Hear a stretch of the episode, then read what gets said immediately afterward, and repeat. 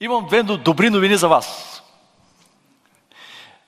Първата добра новина е, че днеска няма да шием гоблени.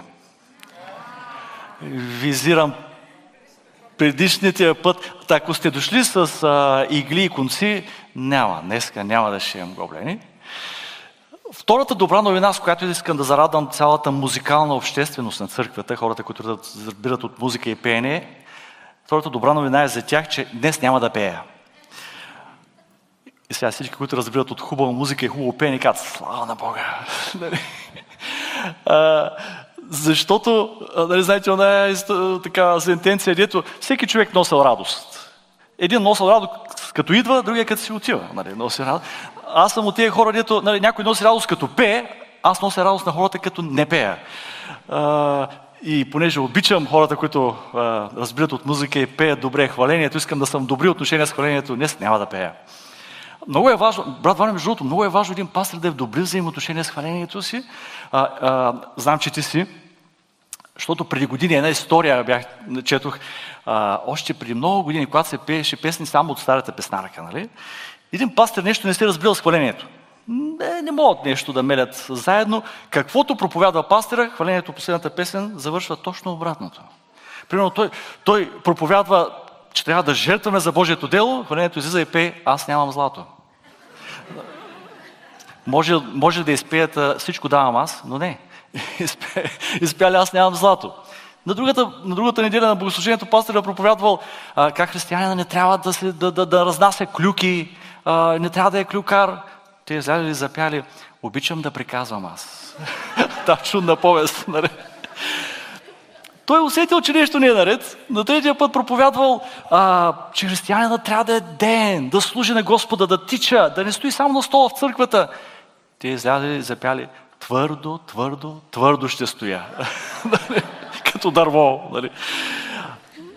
Пастира вече му станало ясно, че нещо не е наред и след една проповед така е излязъл пред, пред църквата и казал, брати и сестри, аз обмислям, виждам, че нещата не вървят. Дали да не напусна църквата? Хвалението излязло и запяло, ей, реши още сега. Както се казва, влезли му с бутонките. След една седмица той вече излязъл и каза, аз се молих, търсиха Божията воля и Христос ми каза, че трябва да напусна. Хвалението излязло щастливо и запял, благодаря Христе. Затова аз гледам да съм в много добри взаимоотношения с хвалението, да не запее преди да съм почнал да проповядвам, нали? Шегувам се. А, хубаво е, че сме заедно и че се обичаме. Хубаво е, а, защото във всяка една, всяка една друга, друго нещо, което го има в църквата, може и да го намериш в някоя организация от света. Но истинската Божия любов може да намериш само тук в църквата. И затова се радвам да бъда пред вас. А, ще прочетеме от Божието Слово, което се намира в Евангелие на Матей, 22 глава, започвайки от 42 стих надолу. Какво мислите за Христос? Чий син е? Казват му, Давидов. Казва им, тогава как Давид, чрез духа го нарича Господ, думайки, рече Господ на моя Господ, седи отдясно ми, докле положа враговете ти под нозете ти. Ако проче Давид го нарича Господ, как е негов син? И никой не можеше да му отговори ни дума, нито пък дръзна вече някой от този ден да му задава въпроси. Амин. Спираме до тук. Ако обичате, нека наведем нашите глави. Господи, молим Те да помажеш и да благословиш Словото си. Да не бъде Слово просто поднесено от човешки уста, а да бъде Слово изпратено от Святия Дух към нас, към сърцата ни и Слово, което да променя живота ни. Така че на нас дай мъдрост и сила, слушайки това Слово, да го разбираме и сила да го изпълняваме в нашия живот. Молим се в името на живия Господ Исус Христос. Амин. Още един текст искам да прочита в началото. Матей, 16 глава, от 13 стих чета надолу. А Исус, като дойде в околността на Кесария Филипова, попита учениците си, казвайки, според както казват хората, човешкият син кой е? А те рекоха, Едни казват, че е Йоанн Кръстител, други пък Илия, а други Еремия или един от пророците. Казва им, но според както вие казвате, кой съм аз? Симон Петър в отговор рече, ти си Христос, син на живия Бог. Амин. Мили брати и сестри и скъпи приятели, на две места виждаме Христос да задава подобен, почти един и същи въпрос. Веднъж беше към по-голямата тълпа, към онези, които се опитваха да го изпитват. Кой си ти, какъв си ти? А, и той им зададе въпрос, според вас, кой е човешкият си? Кой е, кой е Христос? Чий син е? После виждаме на своите ученици задава същия въпрос. Как мислите? Кой съм аз? Кой е Христос? Очевидно, за да го повтори два пъти, очевидно е важно. Не за Христос, не за Бог. Нека ви кажа, дори в този свят да няма нито един човек да вярва в Него. Христос си остава Бог. Той си остава цар на царете. Какво мисли някой за Него? Ще го приеме ли, ще го отхвърли ли? Той си остава това, което си е. Алфа и Омега, началото и края. Твореца на всичко. Въпросът обаче, кой е Христос, е важен за, за нас. За тебе и за мене. Кой е Христос за тебе? Кой е Христос за мене? Как дефинираш Христос за своя живот? Какво представлява Той за теб и мен? Не е важно какво казват хората. Първо пита какво казват хората, кой съм аз и те му казват, не, Йоан казва, че си, казват, че си Илия. Добре, добре. Вие какво казвате? Това е въпросът на Христос. Какво мислите за, за мен? Какво мислите за Христос? Това питаше той. И аз вярвам, че това е въпрос, на който е важно всеки от нас да си отговори добре. Защото Христос беше невероятна личност. 2000 години вече се говори за Него и ще чуем много за, но ще чуем много против.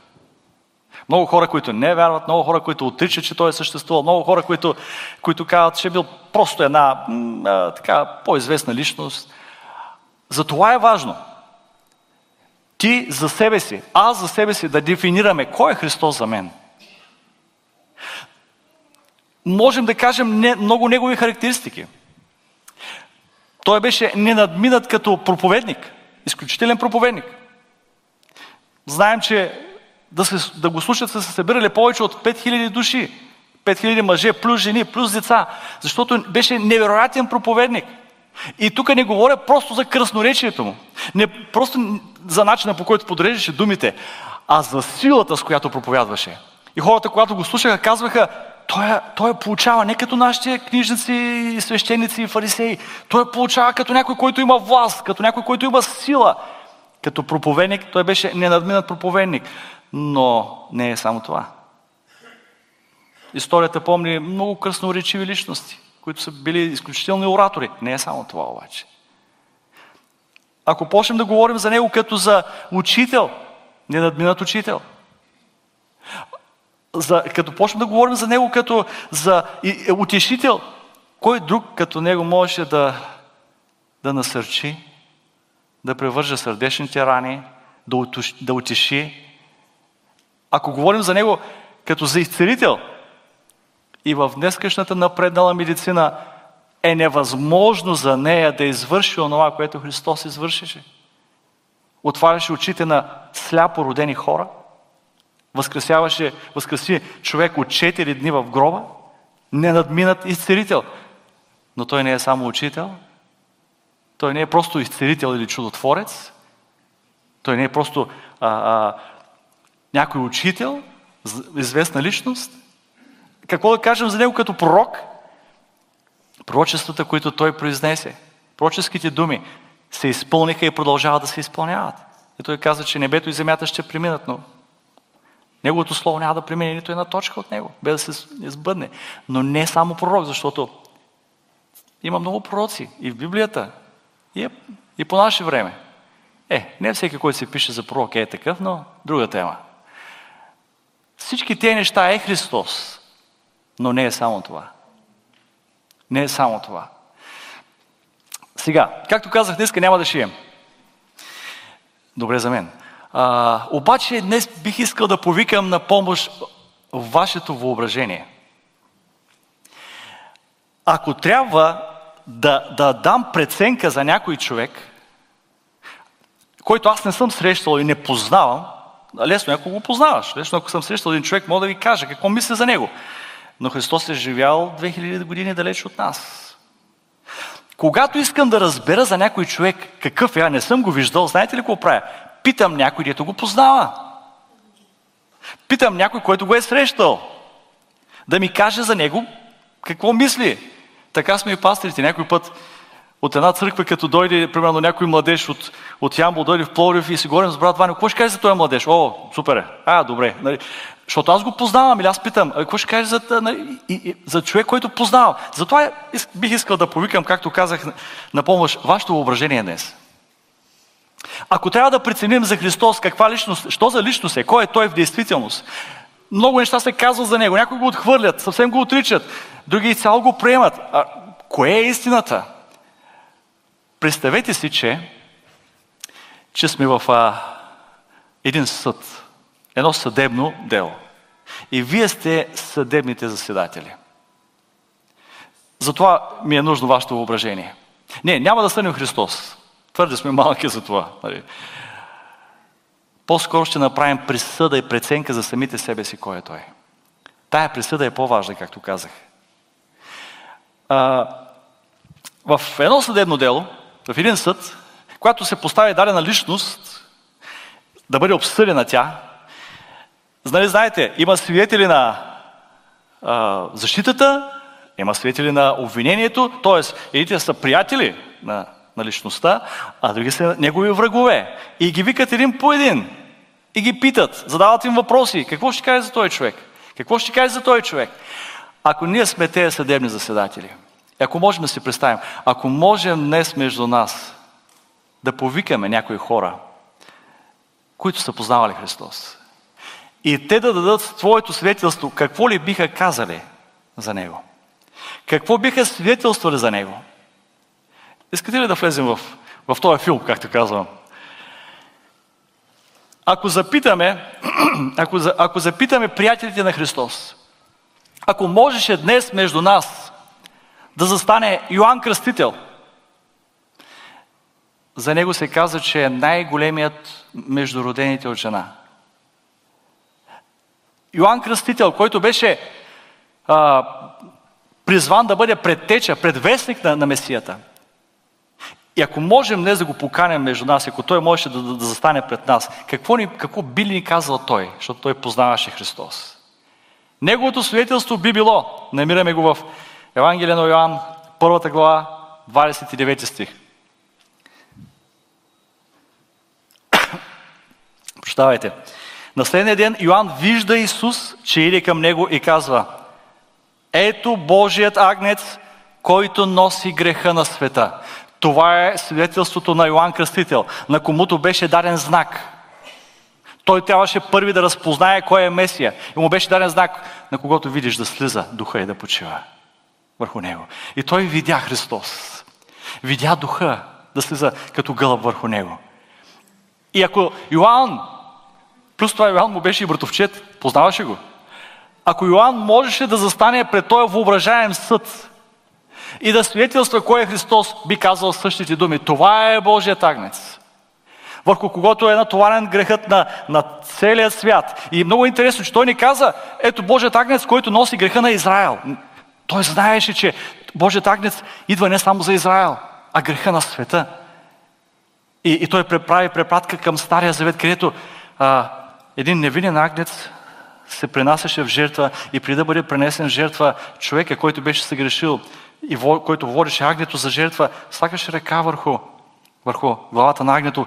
По този начин сякаш казваше греха му, минава върху агнето и той невинното агне беше принасено в жертва. И точно това казва Йоанн за Исус Христос. Това е Божий агнец, който Бог изпрати. И нашия грях да се стовари върху Неговата глава и да бъде пренесен жертва за греха на света. Това е свидетелството на най-великия, най-големия между родените от жена Йоанн Кръстител. Добре, нека поканем друг свидетел пред нас. Ако можеше апостол Петър – един от учениците, който прекара три години с него. Ходеше винаги с него. Вярно, не винаги се обаждаше където трябва и не винаги казваше правилните неща. Но ако може този апостол да застане пред нас, какво би ни казал за Христос? Какво мисли той за Христос? Апостол Петър в Матей, 16 глава, която прочетохме, 16 стих, казва, когато Исус попита, вие как мислите, кой съм аз? Ти си Христос, син на живия Бог. Това е свидетелството на Петър. Ходил с Христос толкова години. Сега, аз обаче ще бъда скептик, скептик. Поне ще играя ролята. Ще кажа, Петре, бе, ти нали, така казваш, ама след това каза, не го познавам. Нали, даже три пъти. Наистина, какво мислиш за Христос? Нека да видим същия апостол Петър, Дяне на апостолите, втора глава, 36 стих, своята знаменита проповед на Пересятница. И той казва там в така. И така, нека знае добре целият Израилев дом, че този Исус, когато вие разпнахте, Него Бог е направил и Господ, и помазаник, и Христос. Апостол Петър, свидетелството му е, и този път вече беше без страх, не се оплаши, не каза, не го познавам, а се изправи пред хилядно множество и каза, вие го разпнахте. Обаче, Господ го възкреси и го направи спасител, направи го помазаник. Това е свидетелството на човек, който го познава пряко, който ходеше с него три години. Това е свидетелството на апостол Петър. Добре, бих искал да потърсим свидетелството на един друг ученик, който беше още по-близко до Христос. И на тайната вечеря лежеше на, на неговите гърди. И беше, винаги ходеше с Христос. Йоанн. Какво мисли Йоанн за Христос? Ако можехме него да повикаме, какво той би ни казал? Четеме Евангелие на Йоанн, първата глава, първи стих. Вижте какво прозря той. В началото беше Словото, и Словото беше у Бога, и Словото беше Бог. Можем да скочим веднага на 14 стих след това. И Словото стана плът и живя между нас и видяхме славата му, слава като на единородният от Отца, пълно с благодат и истина. Това е свидетелството на Йоанн. Йоанн не връща много далеч назад. Още преди създанието на света, създанието на планетите, на Вселената, той казва, в началото беше Словото. То беше у Бога и Бог без Словото. И после ни пренася със светлина скорост бързо напред. И казва, това Слово, което беше в началото, стана плът и пребиваваше между нас. Това е Христос. Словото станало плът. Това е свидетелството на Йоанн, онзи, който познаваше Христос от най-близко, който лежеше на гърдите му, който, който дръзна, за разлика от другите апостоли, дръзна да отиде дори под кръста, не се оплаши да отиде дори там, когато Христос е разпнат. Сега, както казах, аз съм скептик и нали, поне играя ролята днес на скептик.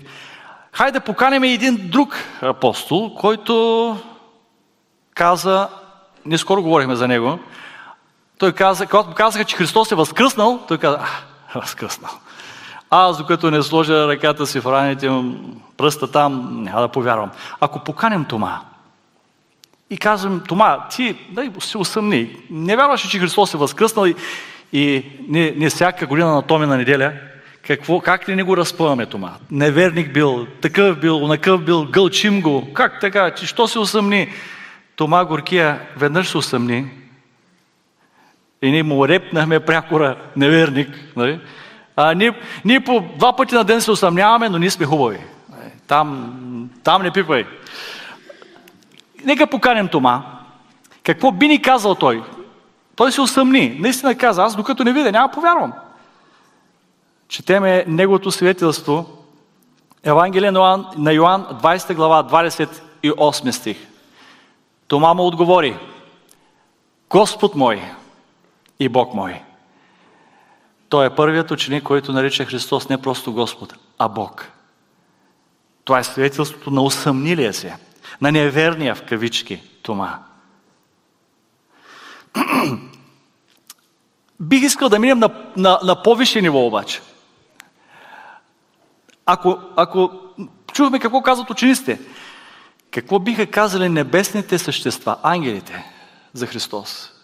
Те са небесни същества. Виждат много над нас. Четеме в а, Лука, 2 глава, 10 стих. Когато Христос се роди, свидетелството на ангелите беше Днес ви се роди в Давидовия град Спасител, който е Христос Господ. Това беше свидетелството на ангелите.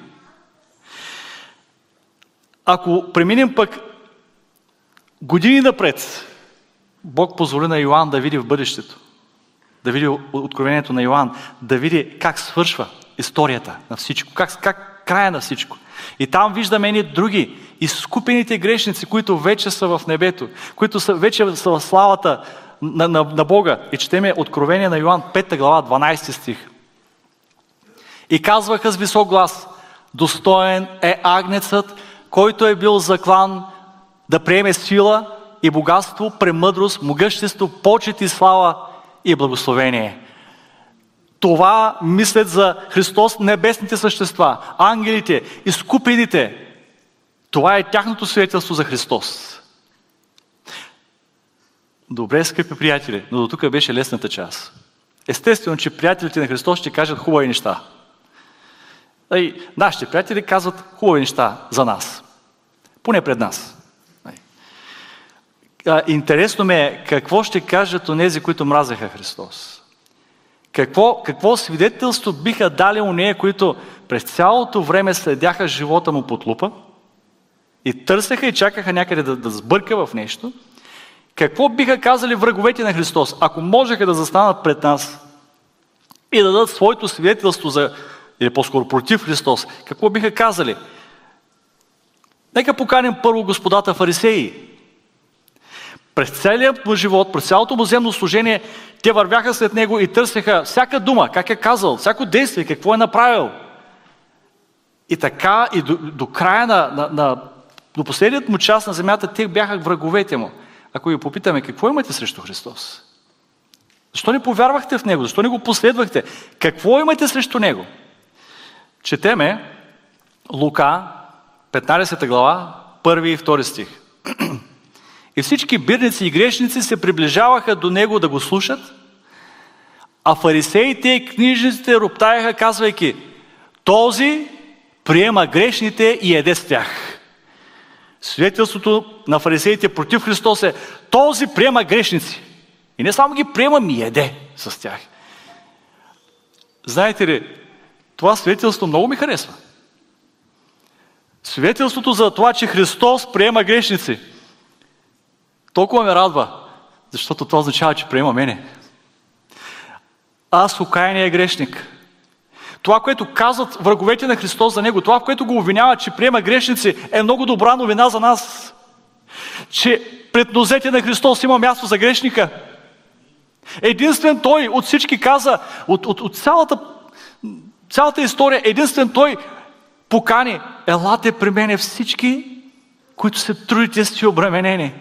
Отхвърлените, окаяните, отритнатите, нещастните. Никой не кани такива хора. Никой не желая такива хора. Когато някой прави парти, идеята е да поканиш колкото се може по-знатни хора. Особено ако поканиш някоя звезда.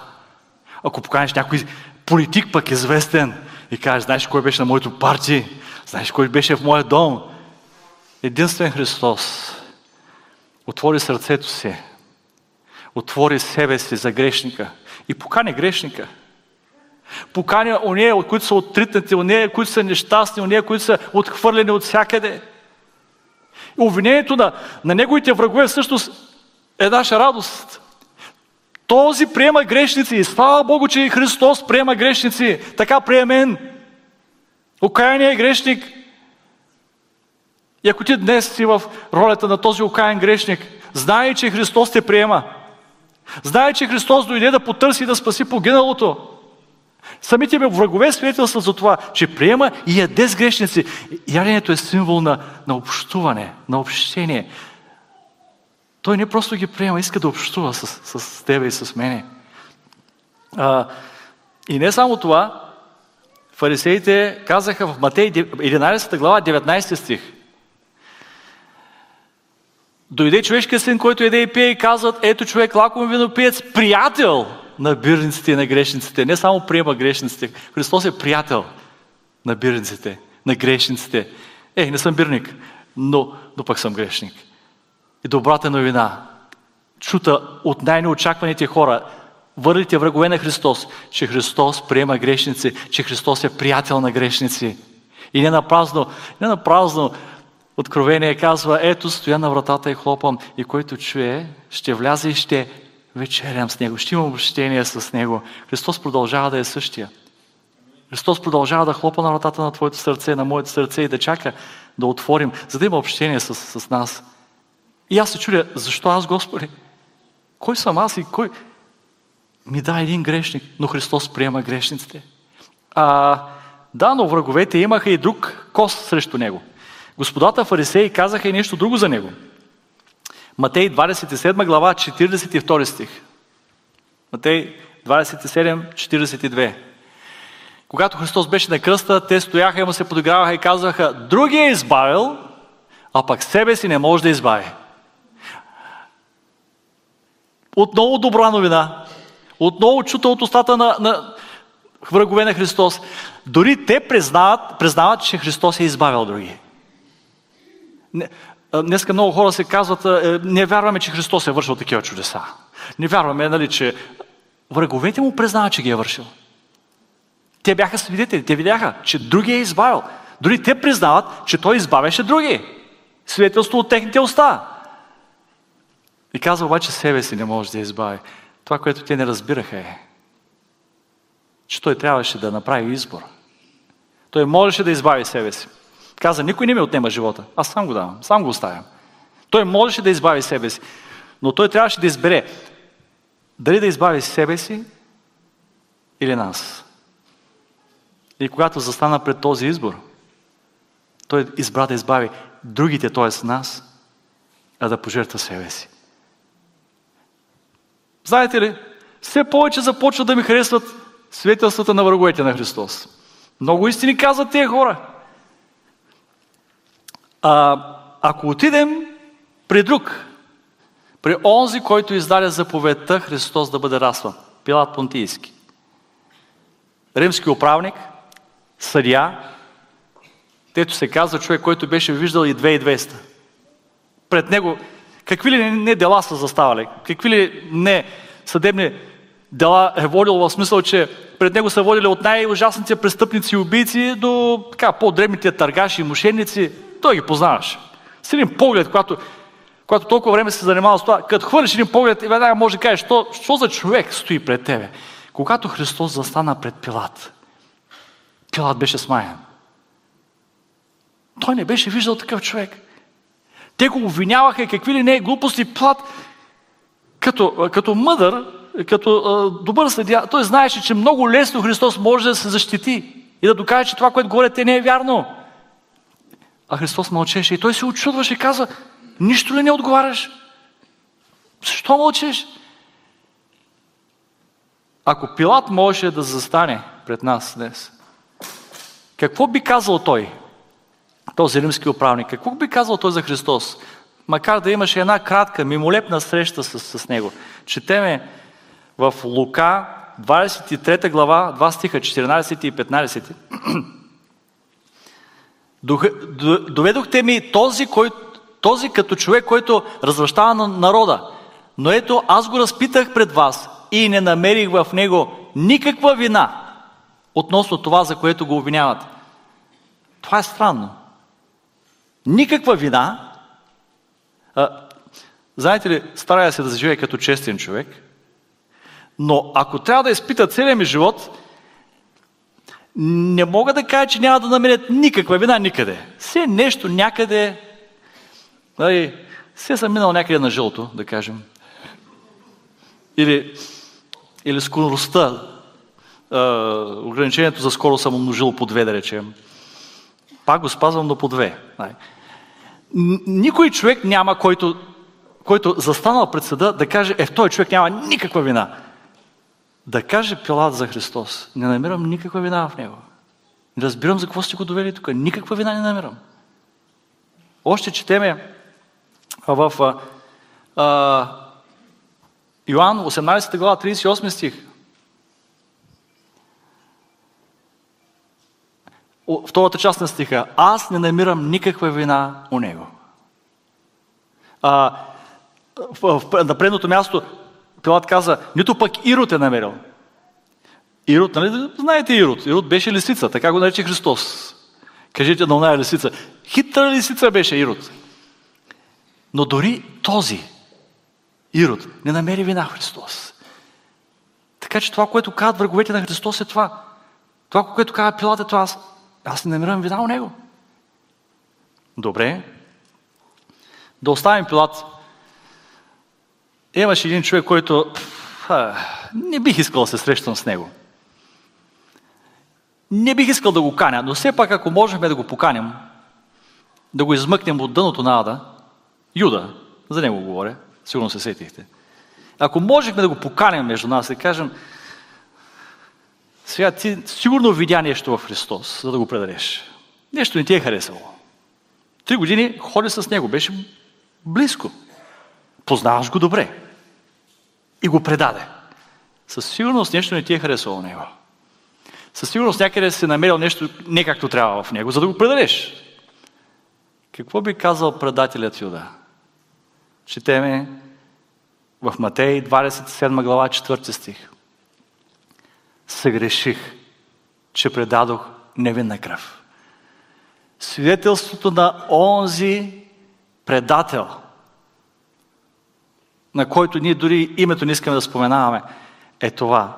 Видял какво е сторил, обърнал се назад, направи една равносметка пред себе си. Неговото свидетелство е съгреших. Аз предадох невинна кръв. Това е свидетелството на самия предател.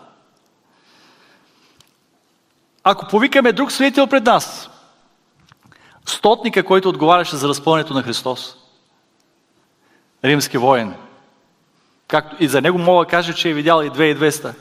Може би е участвал в битки. Видял е как се пролива кръв. Отделно, сигурно за него беше ежедневие да гледа смъртта на хора. Защото отговаряше за екзекуцията. И всеки ден, всеки ден е виждал как умират хора, и то не е един. И той е участвал в това. Той е разпълвал хора или пое нареждал и пред неговите очи е ставало. И в този ден, който разпънаха Христос, той беше там. От началото до края на пътя му към Голгота. Видя как безропотно понася ударите и как отива тихо, без да, без да проклина, без да се сърди, без дори да моля за милост и като агнец, жертвен агнец пред стригачите си не издаде гласа си. Така и Христос вървеше. Този римски стотник не беше виждал такъв човек. И когато Христос издъхна, четеме свидетелството на стотника в Матей, 27 глава, 54 стих. И стотникът и онези, които заедно с него пазаха Исус, като видяха земетресението и всичко, което стана, много се оплашиха и казаха, наистина, този беше син на Бога. Както казах, човек, който беше видял всичко. Беше видял толкова хора да умират. Може би беше видял реки от кръв. За него това не беше нещо странно. Сега обаче виждаш един праведник как умира. Чу неговите предсмъртни слова от кръста. Може би чу как, може би чу как Христос, дори там, когато беше разпънат, в болките си, мъките си на кръста, не мислеше за себе си. Погледна към Мария и каза, погледна и към Йоан и каза, Мария, ето син ти. На Йоан му каза, ето майка ти, мислеше за другите. На, на един разбойник до него му каза, истина ти казвам, днес ще бъде с мен в рая. Той мислеше дори там за спасението на другите. И когато издъхна, земята се разтърси. Слънцето се скри. И той е стотник дава своето свидетелство наистина този беше Божий син. Но ако говорим за врагове, знаем кой е врага, нали? Че нашата борба не е против плът, против кръв. Знаем кой е истинския враг. Ако можехме да извикаме, тях пък изобщо не искам да ги викам, напротив, искаме да ги гоним, но какво би било свидетелството на самия дявол или по-скоро на, на демоните? на нечистите сили. Ми не е нужно да се чудим какво. Има го записано. Бесовете, в Марка първата глава, 24 стих, четеме следното. Това, което казваха, когато Христос се приближаваше до някой пълен с нечиста сила, с демони, с бесове. Остави ни. Какво общо имаш ти с нас, Исусе, Назарянино?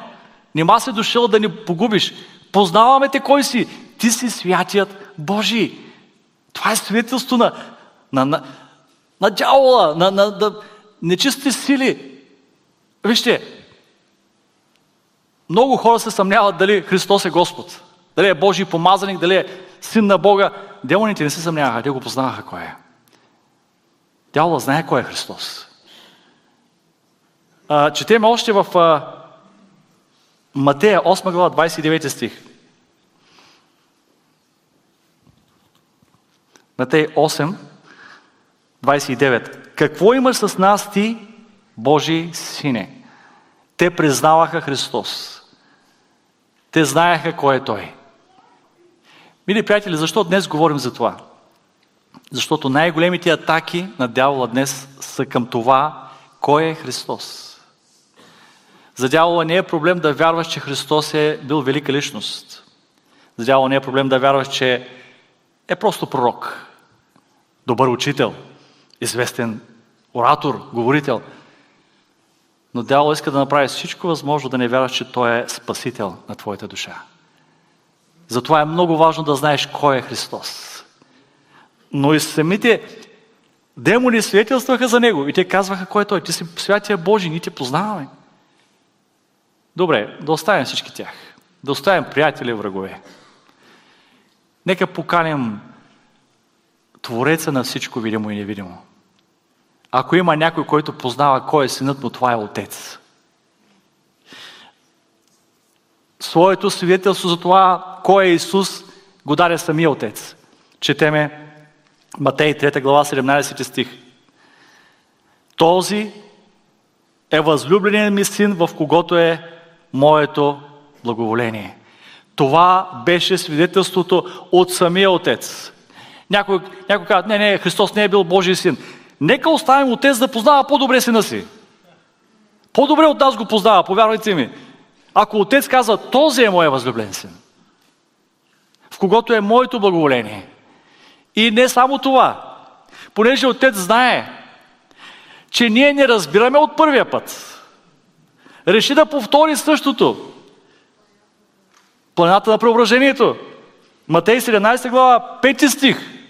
Там се казва, а когато той още говореше, ето светъл облак ги засени и ето от облака се чу глас, който каза, този е моят възлюблен син, когато е моето благоволение. До тук е същото. И едно продължение. Него слушайте. Това е свидетелството на Отец. И то дойде в много важен момент. Когато, когато а, тримата апостоли, които бяха с Христос, а, бяха много впечатлени от обстановката, като видяха Христос прообразени в славата си и видяха Моисей, видяха Илия и те ахнаха и казаха, Петър, о, тук мястото е много хубаво. И гледа Илия, гледа а, Моисей, толкова се радва. Трябваше да дойде този глас от небето, от Отец, който им каза не просто, че това е моя възлюблен син, не каза, не го слушайте, остави обстановката. Някой път не се впечатляваме от обстановката, някой път не се, някой се впечатляват от свети и се молят на свети ударението на отец беше него. Моя син. Не го слушайте. Няма значение какво казва той. Какво казва оня. Слушайте него. Това е моя син. Това е свидетелството на отец. Кой би дръзнал да, да противоречи на, на отец? Както казах, той познава сина си по-добре от всеки от нас.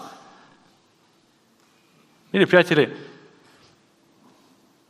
да приключим с, с нашето съдебно дело.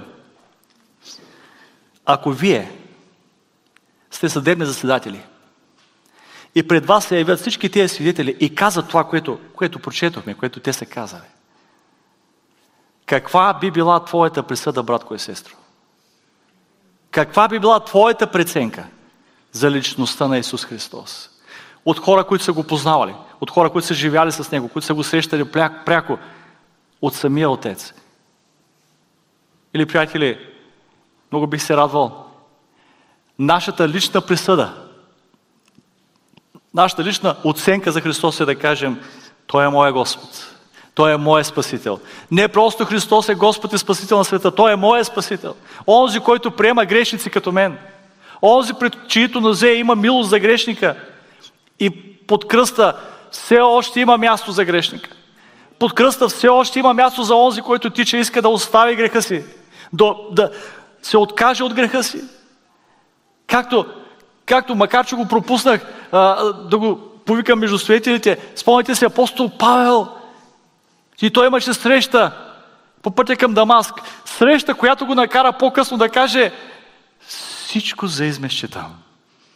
Само Христос да придобия. Всичко.